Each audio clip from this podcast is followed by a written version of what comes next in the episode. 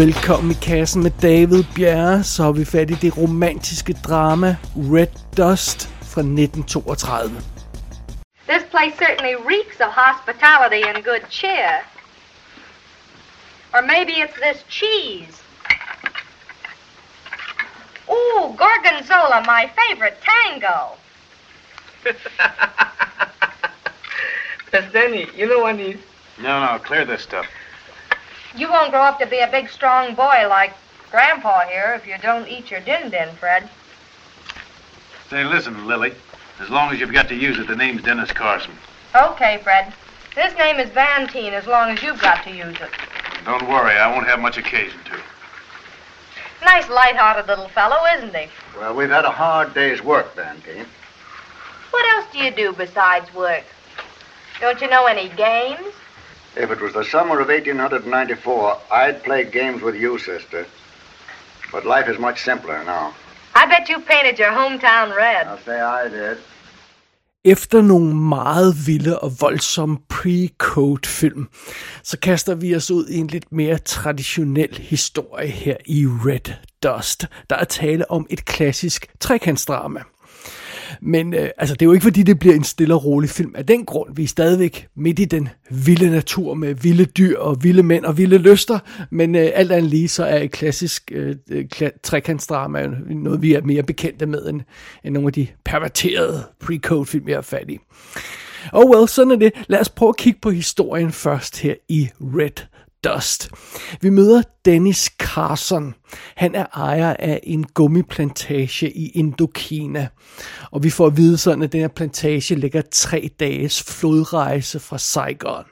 Så vi er altså godt inde i, i, i landet og inde i junglen. Og øh, Dennis Carson, han, han kæmper med vejret, der ikke rigtig opfører sig, som det skal for, i forhold til hans plantage her. Og, og han kæmper med de lokale hjælpere, fordi de er nogle dogne hunde, som han siger. Men øh, snart så får han endnu flere problemer end det. Og alle de problemer, han får ekstra, de handler alle sammen om kvinder, naturligvis. det første problem, han får, ankommer i form af luderen Vantine. Hun er stukket af fra øh, problemer i Saigon, og hun, hun er ude efter lidt fred og ro, og, og, og øh, ja, hun vil gerne så langt væk fra myndighederne som muligt, og, og derfor øh, søger hun tilflugt på den her øh, gummiplantage. Og, og selvom Dennis han først er vanvittigt irriteret på Vantine, så ender han naturligvis med at, at falde for hendes charme alligevel, og ja, måske er der også andre dele af hende, han falder for, om jeg så må sige. Alright, næste problem for den kære Dennis Carson ankommer i form af hans nyeste medarbejder, den uerfarne landopmåler Gary Willis. Eller uerfaren, blåøjet er måske et bedre udtryk i virkeligheden. Han er sådan lidt naiv og frisk på, på, på livet og på det nye job og sådan noget. Øh, Eller så vil sige, problemerne er ikke med selve den her nye medarbejder Gary Willis, det er med hans kone Barbara. Det er der problemet er. Fordi igen, først irriterer det Dennis Carson, at, øh, at Gary har slæbt sin kone med sådan en fin, forsigtig dame. Altså, hvad fanden skal hun lave i junglen? Men kort tid efter, så bliver han også vanvittigt interesseret i den her stilfulde dame, og ja, begynder at gøre slemme ting. Og, og fidusen er, at ret hurtigt så finder Carson på, at der, der er en masse ting, som ham her, den nye medarbejder, øh, øh, Gary, han kan rende og lave, og han kan blive sendt ud på en masse opgaver, øh, øh, altså langt væk fra plantation, øh, sådan så at øh, øh, Carson, han i ro og fred kan, kan tilbringe tid, tid sammen med Barbara, altså konen, uden hendes mand. det, er sådan, det, det bliver meget hurtigt tydeligt, at han får organiseret en hel masse opgaver for den nye medarbejder der. Og naturligvis så bliver de to ret hurtigt lune på hinanden, øh, konen og, og vores held her, men, øh, men sådan er det. Og, og imens de, de, de stille og roligt bliver mere og mere tiltrukket af hinanden, så aner den her naive Gary intet om, at der er noget galt. Men Vantine, hun ved godt, hvor det her bærer hen hun, hun kan godt se, hvad der er ved at ske. Og øh, vi som publikum, vi kan også godt se, hvad der er ved at ske. Og vi ved også godt, at det her, det kommer ikke til at ende lykkeligt. I hvert fald ikke for alle. Det er plottet i Red Dust, og filmen den er instrueret af Victor Fleming. Ham kender man naturligvis for to store kæmpe klassikere, The Wizard of Oz, og han er en af de hvad, fem instruktører, der er med at arbejde på den film. Og, og naturligvis Gone with the Wind, øh, der var han en af de tre instruktører, der arbejdede på den. Han er vist nok den eneste, der er krediteret, hvis jeg ikke husker meget galt. Det er Victor Fleming, og han har også lavet tonsvis af andre ting, naturligvis. Øh, I hovedrollen som øh, Dennis Carson, der har vi Clark Gable, og øh, ham har vi jo så haft i Pre-Code-serien før her. Han er med i Night Nurse, Øh, Øh, og, øh, og som, som jeg nævnte den forbindelse, så er han jo selvfølgelig også med i It Happened One Night i 1934, det vil sige to år efter den her film. Han laver Mutiny on the Bounty i 35, og han laver Gone with Wind i 39. Clark Gable, så, så det, det er jo fint nok. Han er jo, han er jo en up-and-coming stjerne her på det her tidspunkt. Øh, som som Vantine, der har vi en anden up-and-coming stjerne, det er Gene Harlow og hun fik sit gennembrud to år før i Hells Angels i 1930. Hun lavede The Public Enemy i 1931 med øh, Jimmy Cagney, og så lavede hun øh, Red-Headed Woman i 32, og, og, og, og det er bare nogle af de mange film, hun, hun har lavet. Hende vender vi tilbage til senere. Øh, som Gene Raymond, øh, undskyld, som, som Gary Willis, altså den, den lidt naive nye medarbejder, der har vi Gene Raymond, som har lavet tonsvis af ting, film, tv-serier, alt muligt stof. Men jeg må indrømme, det var ikke sådan en, en, en fyr, jeg sådan havde bidt synderligt meget mærke i, hvis jeg skal være helt ærlig. Øh, Øh, som Barbara, eller Babs, som hun bliver kaldt, øh, kaldt der, der altså er Garys kone, der har vi Mary Astor, og det er hende, der har været med i sådan noget som øh, Maltese Falcon øh, fra 1941 og, og 1949 udgaven af Little Women.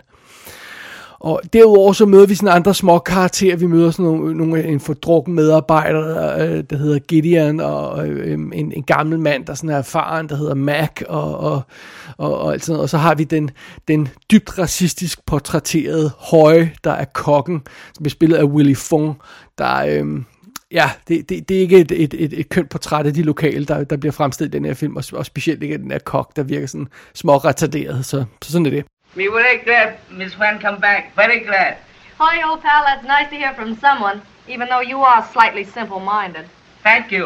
Øh, bare lige også for en god ordens skyld, den her film, den er rent faktisk blevet øh, lavet, altså der er blevet re- remake af den, øh, øh, og det, det var så i 1953, også med Clark Gable i hovedrollen, der skiftede filmen titel til Mogambo men, men det er baseret på det samme teaterstykke, som, øh, som, som, som, som Red Dust er her. Så, men, øh, men øh, jeg har ikke set den, men jo mindre sagt om den, jo bedre kan jeg forstå. Sådan er det. Det er setupet her på Red Dust. You said that a white woman out here couldn't stand the gap, as you call it. Perhaps I was thinking of my mother. Her grave is on the hill at the far edge of the compound. You know, I faintly remember asking my father if he was digging a well. Oh, I'm sorry. I didn't know. However, I'm not forecasting any such dark future for you.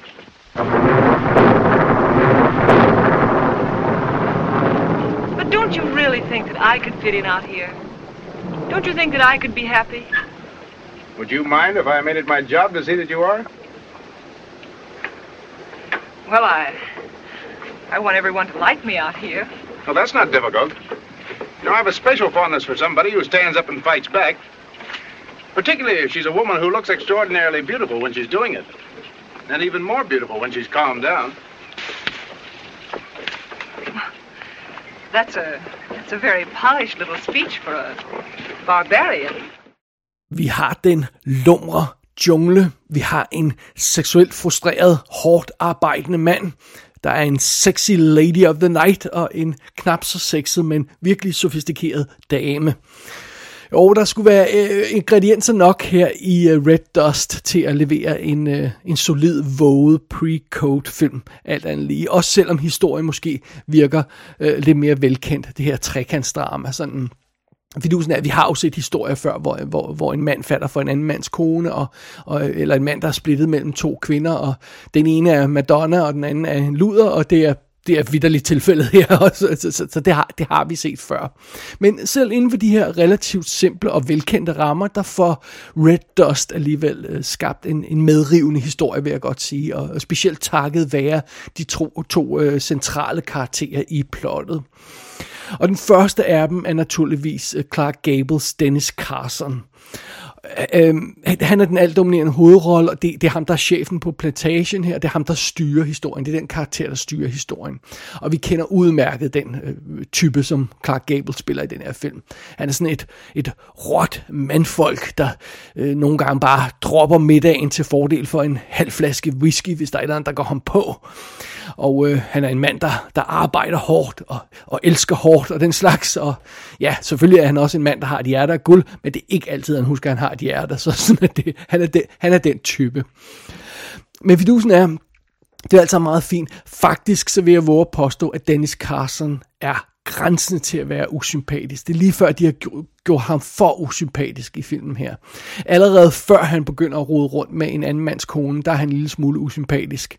Han, han taler for eksempel grimt om de lokale hjælpere, øh, de dogne hunde, det her, og, og, og, og han behandler de her folk som andenrangs rangs mennesker, og det, det, det er selvfølgelig et generelt problem for, for filmen, for det er et generelt problem for tiden, et produkt af tiden, at, at man ser ned på sådan lokale på den måde, stammefolk og sådan noget. Og, altså de, de lokale er savages, og den hvide mand repræsenterer øh, civilisationen. Så ja, jo mindre sagt om det, jo bedre. Men igen, det er altså et produkt af tiden, så det går nok alt sammen. Men det, det er ikke et godt look med moderne øjne. Og, og Carson her, han står ligesom i spidsen for den opførsel. Også fordi han er chefen på plantagen. Øh, men selv måden, som den her karakter er skrevet på, er heller ikke helt problemfri, synes jeg, fordi jeg synes øh, nogle gange, øh, Carsons motiver kan være en lille smule uklare, øh, og det er muligvis også en bivirkning af den måde, man fortæller historier på den her gang, øh, den gang. Fordi altså, filmen her er, spiller jo lige knap over øh, 80 minutter, og det går ret hurtigt af og til, og nogle gange så virker det som om øh, vores held her skifter mening i samme scene, uden nogen sådan tydelig begrundelse. Han skifter bare mening, og det er nogle gange lidt, lidt, lidt svært at gennemskue, hvad der går igennem hovedet på ham. Det er nogle gange lidt svært at gennemskue, hvor udspekuleret han er i, et for, øh, i sit forsøg på at score den her gifte kvinde, men øh, altså, om han, kører han bare på instinkterne, opfører han sig bare, som han opfører sig, uden at tænke over det, eller har han sådan en form for plan i baghovedet. Det, det kan være lidt svært at gennemskue nogle gange, øh, øh, i den her øh, centrale rolle, vores, vores heldekarakter, eller hovedrollekarakteren Dennis Carson. Og jeg mener, det er også en lille smule svært at forstå, hvorfor den, den, den seje Clark Gable, han falder for, for Mary Astors øh, øh, Barbara i første omgang. Hun, hun, hun er selvfølgelig smuk og, og en fin dame og sådan noget, men hun er også lidt kedelig. jeg ved ikke, så, men, men sådan er det. Men, men altså på trods af de her øh, forbehold, så, så gør Clark Gable alligevel karakteren værd at se. Uh, han har noget af det samme her, som man kender fra Red Butler i Gone with the Wind. No, I don't think I will kiss you. Although you need kissing badly. That's what's wrong with you. You should be kissed and often, and by someone who knows how. Dog skal det med, at karakteren, som øh, Clark Gable spiller her i Red Dust, han har altså fået øh, skruet op for vreden og ned for charmen i forhold til Red Butler. Det, det, øh, men, men altså, de to karakterer deler helt klart noget, noget af den samme DNA, så, så sådan er det. Men det er alligevel Gene Harlows Vantine, der sjæler de fleste af scenerne i Red Dust. Og det er dels fordi øh, Harlow simpelthen bare giver den fuld gas og, og sprudler af energi i den her rolle, men det er også fordi karakterens position i det her trekantsdrama er den mest interessante. Og, og det er også værd at bemærke, synes jeg, at det er Clark Gable og Gene Harlow, der, der har deres navne over titlen på titelskiltet i den her film. Det er ikke Clark Gable og, og Mary Astor, der, der, der står side om side, altså øh, dem, dem som har affæren. Øh, så, så, så ligesom om allerede når titelskiltet kommer på, så føles det som om filmen godt selv ved, at den egentlige historie her, det der er det virkelig interessante, det ligger mellem Dennis Carson-karakteren og, og Van Teen. Øh, øh, øh, dog skal det, øh, øh, vil jeg godt indrømme, at, at øh, Mary Asters Barbara-karakter, den kone, der, bliver, der, bliver, der, der tager del i den her affære, hun bliver en lille smule mere interessant, når hun støder ind i Vantine. De har nogle få scener sammen, de her to karakterer, de her to kvindelige karakterer, og ærligt talt, øh, når de to karakterer øh, ender i samme rum, så er det super fedt, og, og der må gerne være flere af den type scener i filmen. This storm isn't the only thing that has you worried around here, is it? I saw him kick the door shut. He came out with rouge all over his mouth. Why? I suppose he asked to use your lipstick. I don't know how it happened. I didn't do anything. He didn't have any reason to believe that I'd... I didn't hear any cries for help. Oh, I don't know what came over me. I should have stopped him. I tried, but But you couldn't. Even when you tried. Could you? no. That's why I'm scared.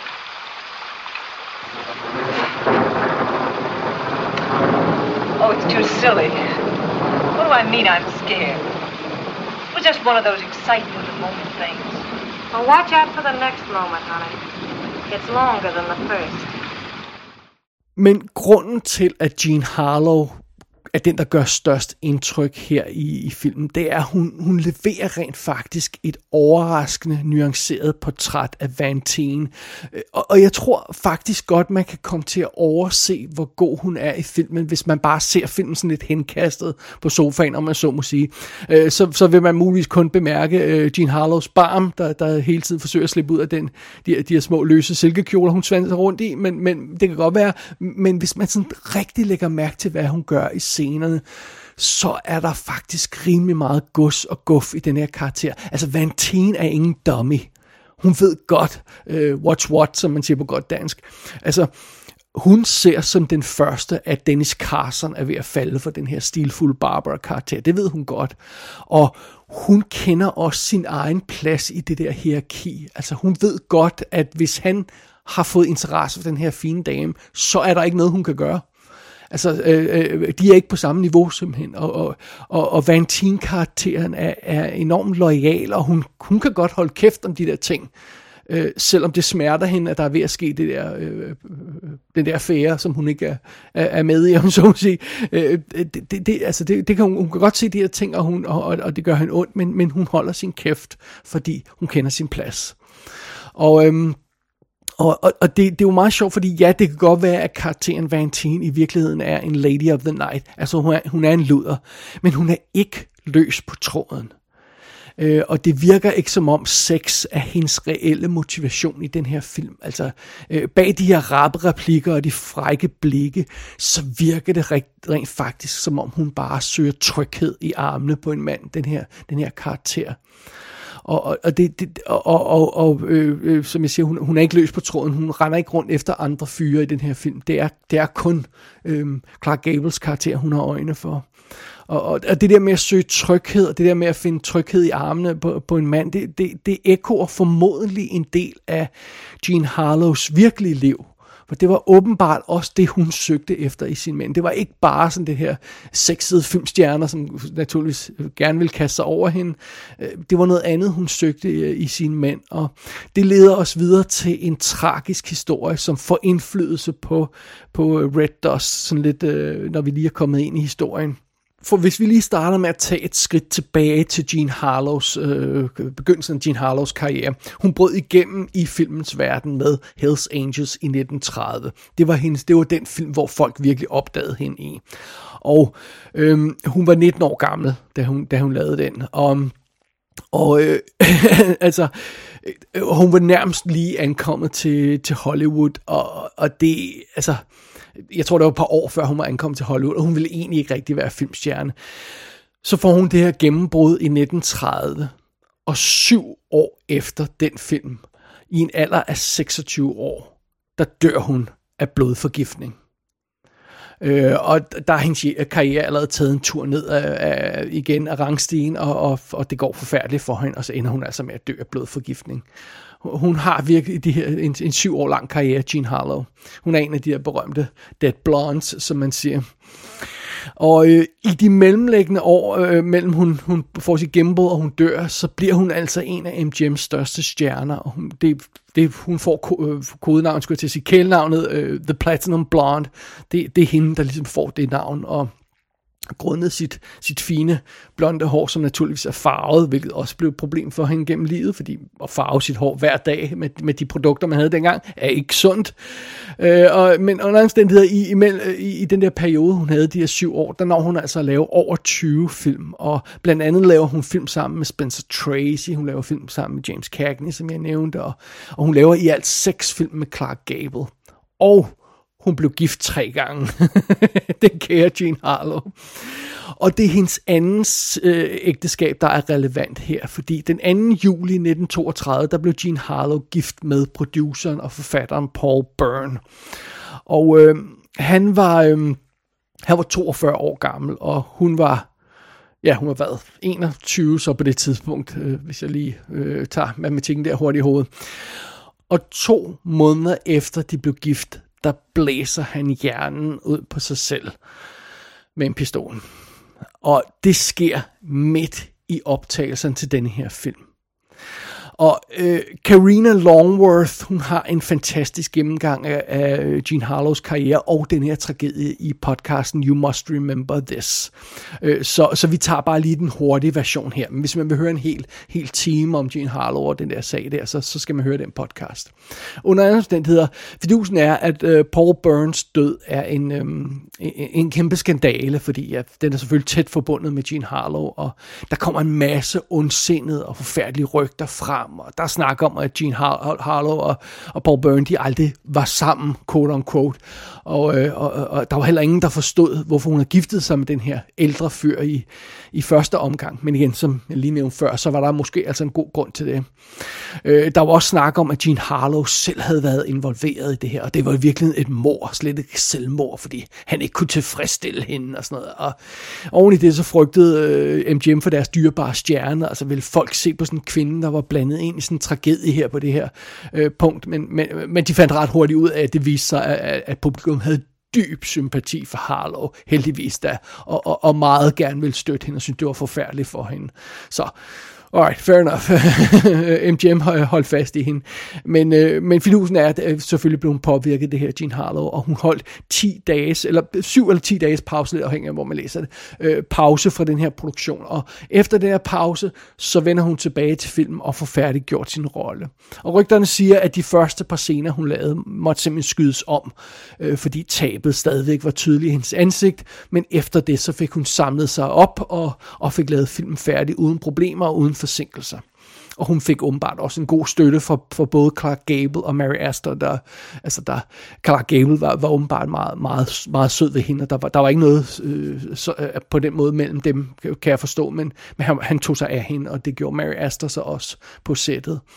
Og, og det er så altså den situation, som Jean Harlow, hun befinder sig i under Red Dust-optagelsen, da hun, da hun laver den her film. Og, og jeg må indrømme, det er dybt imponerende, at hun får gjort den her film færdig på den her måde. Jeg ved ikke konkret, hvilke scener, der er skudt før og efter. Øh, øh, øh, jeg ved ikke, om man, om, om, om man ved det. Det kan man måske se i de gamle production reports, øh, hvis man graver ned i dem. Øh, men under omstændigheder, jeg vil påstå, at man ikke kan se i filmen, hvilke scener, der er skudt før og efter mandens selvmord.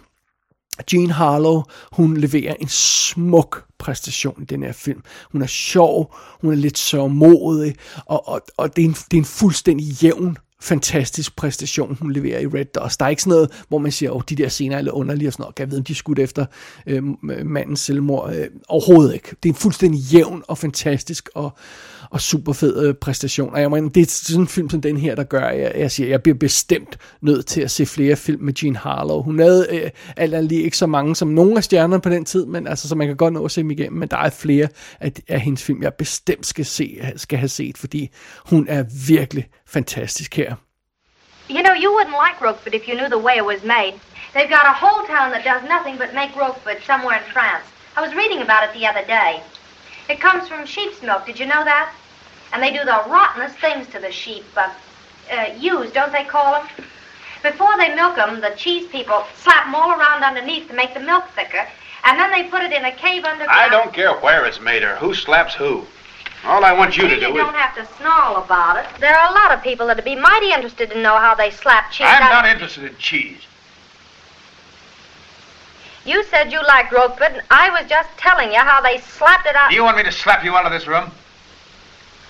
You and what man's army? If you don't keep quiet, I'm going to lock you up in one of the outhouses. What would you think of that? I'd still like Roquefort. I mean Gorgonzola.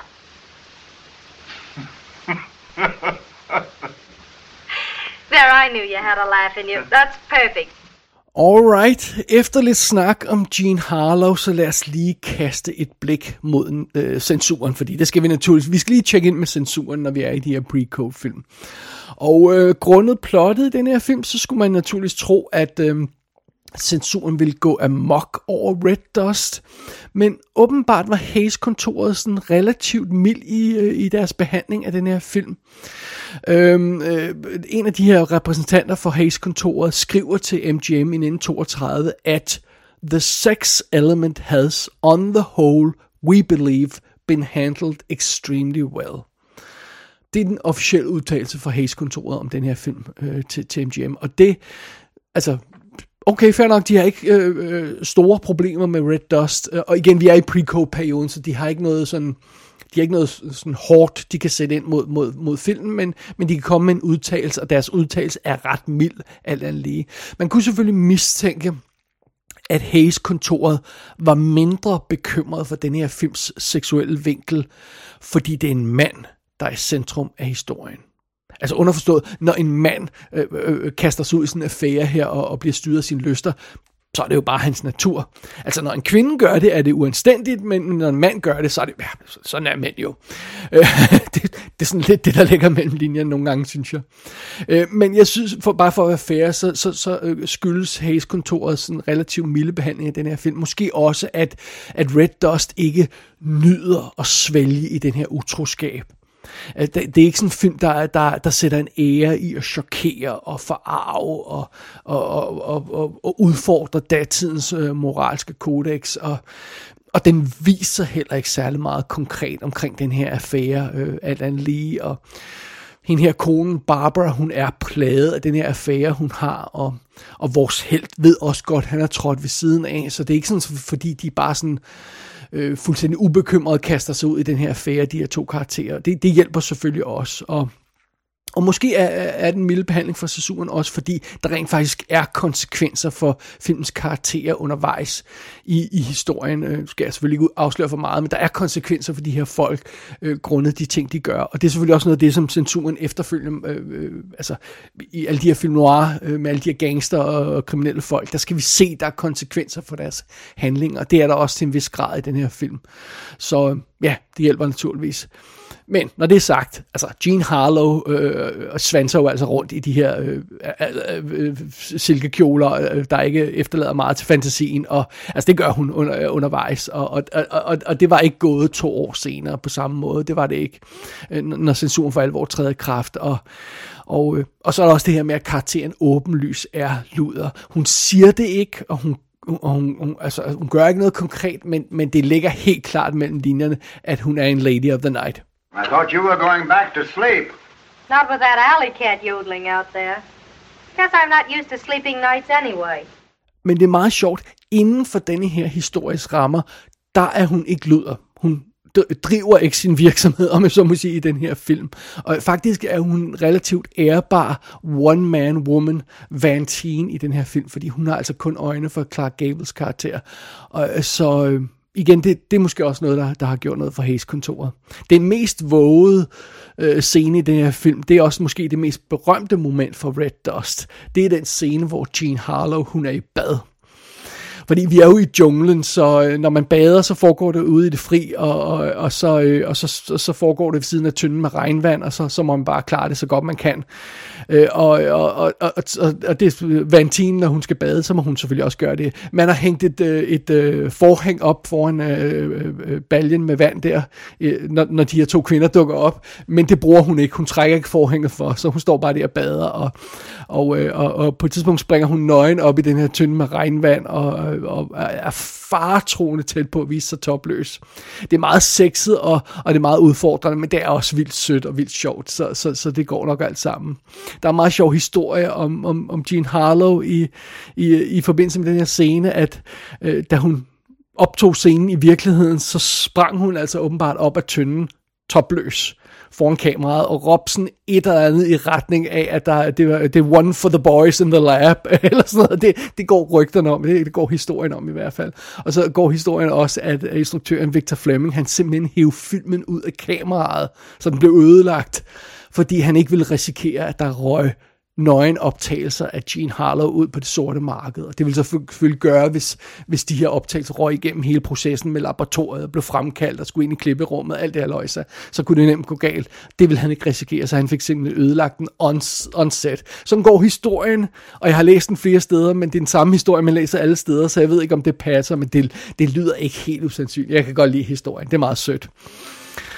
Alright, fair enough. Øhm, på trods af den her begrænsede brok, som der var for Hayes-kontoret i 1932 over for Red Dust, så er der ingen tvivl om, at det her det er en af de film, der ikke vil gå halvanden år senere, når censuren for alvor trådte i kraft. Så vil man ikke kunne sende den her film ud, og så har man formodentlig heller ikke kunne vise den, selvom den er lavet før. Øh, så jeg går ud fra, at det er også en af de her film, der sådan ligesom røg lidt ud på, på sidesporet, i, øh, så længe Hayes-koden blev, blev øh, øh, altså var voldsomt i spil, så, så har man ikke kunne vise den her film i lokale biografer. Ikke uklippet i hvert fald. Så, um, altså fordi, det, ja, der er selvfølgelig sex i filmen, der er utroskab, der er luder, og det er jo alt sammen no-go for, for The Hays Code. Men jeg synes også, det er meget sjovt, at i forbindelse med den her film, øh, som er igen nogle gange er lidt traditionel, og ikke er helt så, så, så vanvittigt voldsom, som, som, som mange af de andre pre-code film, hvis man ser PR-fotografierne, fra, fra filmen her. Altså de PR-promotion-fotografier, øh, der er blevet lavet med Clark Gable, og Gene Harlow, de er meget mere våget, end det, der rent faktisk er med i filmen. det ser meget hedere ud, meget mere passioneret ud i sådan stillbillederne. Men øh, det er meget sjovt. Jeg lægger et par af dem på bloggen, så man kan se nogle af dem i, uh, i, i shownotesene. Uh, de er, ja, de, de, de, de, de er interessante. Øh, og, og naturligvis så er Gene Harlow vildt smuk i dem, og, og, og Clark Gable ser fantastisk ud, så, så det, det er altså meget fint. Oh well. Altså, en ting, jeg ikke kan lade være med at overveje i forbindelse med den her film, det er, hvordan havde Red Dust set ud, hvis øhm, den havde vinklet sin historie, sådan, så den kom fra Vantines synspunkt. Altså noget af det, der har været så fedt med mange af de her pre-code film, det er, at det er kvindernes historie, de fokuserer på. Det er deres synsvinkel. Det er dem, der har øh, øh hovedrollen i mange af de her pre-code filmer, øh, og, og, og får lov til at diktere, hvad filmen skal handle om. Og, det, og det, det er jo så ikke tilfældet her, der er det Clark Gable-karakteren, der gør det. Hvad nu, hvis man havde set det for Gene Harlows karakter i stedet for? Øh, så tror jeg muligvis, det kunne have gjort historien endnu mere interessant. Og... Øh, så havde censuren muligvis også blevet endnu mere sur øh, på, på den her film, men, men, men det, det er jo ikke nødvendigvis en dum ting. Altså hvis vi har lært én ting af de her pre-code film, så er det, jo vredere censuren bliver, jo, jo bedre er, er filmens indhold. Så, så, sådan er det. Så det, det, det havde været meget interessant at, at, at se. Det, det, det, det må jeg indrømme. Men selvom Red Dust altså ikke benytter den her vinkel fra, fra, øh, fra, fra Luderen Vantins øh, synspunkt, så, øh, og, og, og selvom det som sagt er en relativt traditionel historie, vi har her i Red Dust, øh, så, øh, så er der stadig masser at gå for filmen. Det, det er en fræk, energisk lille film, det synes jeg, Red Dust, og den er bestemt værd at se. Og under alle omstændigheder, så er den her film meget, meget værd at se hvis man vil se Gene Harlow i absolut topform.